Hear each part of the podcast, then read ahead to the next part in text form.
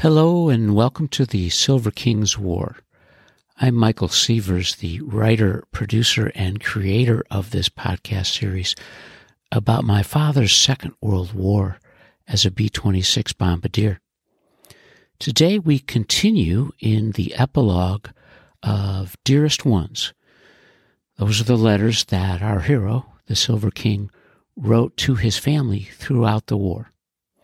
And this week we have a significant note because it's Veterans Day uh, 2021. For this special episode of Dearest Ones, it seems appropriate to begin with a letter that Stanley wrote to his family from Carlsbad Army Airfield in Carlsbad, New Mexico, about 10 days after he arrived and the start of his training to become a bombardier navigator and an officer in the Army of the United States. Sunday, September 19th, 1943. Dearest ones, it was swell hearing from you and to know you're well. I hope you didn't worry this past week because of not hearing from me. I should have told you not to expect to hear from me but once a week. My schedule is so arranged that it's impossible to find time to write. Therefore, Sunday is the only day I'm free to write. This past week was plenty rugged, and I'm still trying to recuperate from it. Every day I had 10 hours of school. That includes the night classes. It's a terrific grind, but funny as it may sound, I don't mind it at all. The work is so extremely interesting that the time passes unnoticed. It was all navigation, which is all new and fascinating to me. It isn't terribly difficult to master so far, but there is just so much to learn. Each night I come back to the barracks with my head spinning. Yesterday I had a four hour exam which covered the entire week's work. I used to think a three hour college exam was tough, but that one yesterday surely puts them in the shade. I don't think my brain has ever been so overworked. I was completely fatigued mentally.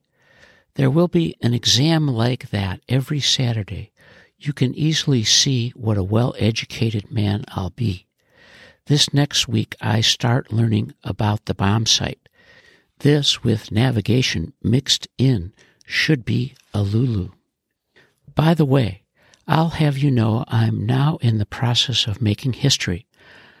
I'm only the second class in the country to go through as a bombardier with a rating as a dead reckoning navigator. And the first class will be commissioned only three weeks before us. We get everything a navigator learns except celestial navigation. The program is so new that it hasn't even been completed. You should see all the equipment I drew. Besides the navigator bombardier kits, I have a winter flying suit. It's one of those fleece lined affairs. Jacket, pants, helmet, and shoes. One of the fellows has a camera, and as soon as we can get hold of some film, we will take pictures.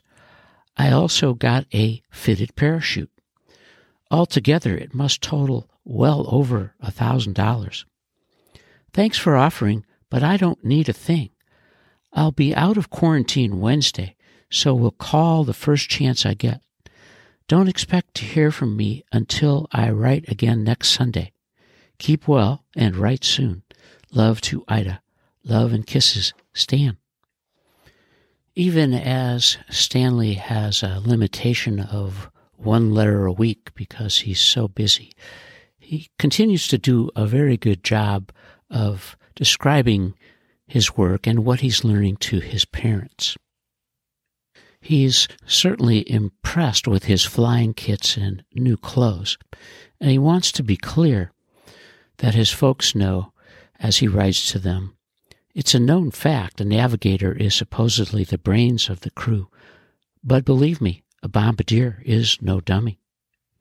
On September 26th of 1943, Stanley and his guys are introduced to the Norden bomb sight, and their instructor calls it the Golden Goose.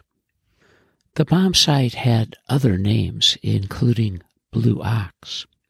In the New Yorker magazine of December 5th, 1942, which included the second part of a profile on Glenn L. Martin, the man who built the Silver King's plane, the B 26.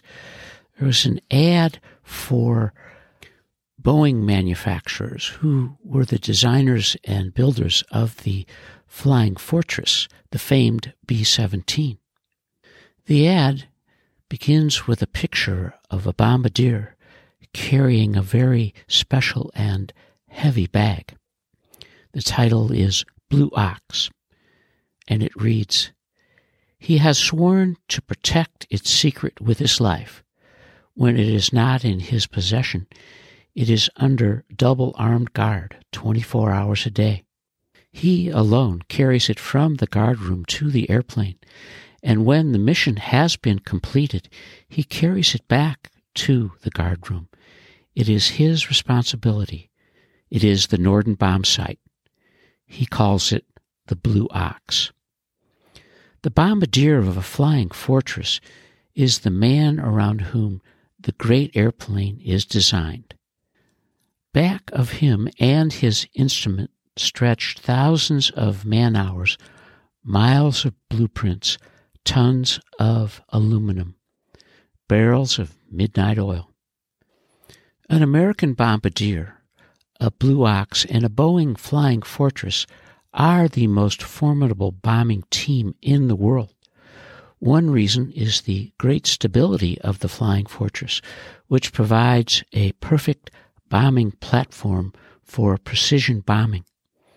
Another is the unequaled high altitude performance, protective armament, and firepower, which enable the fortress to reach her objective in daylight despite flak or interceptors.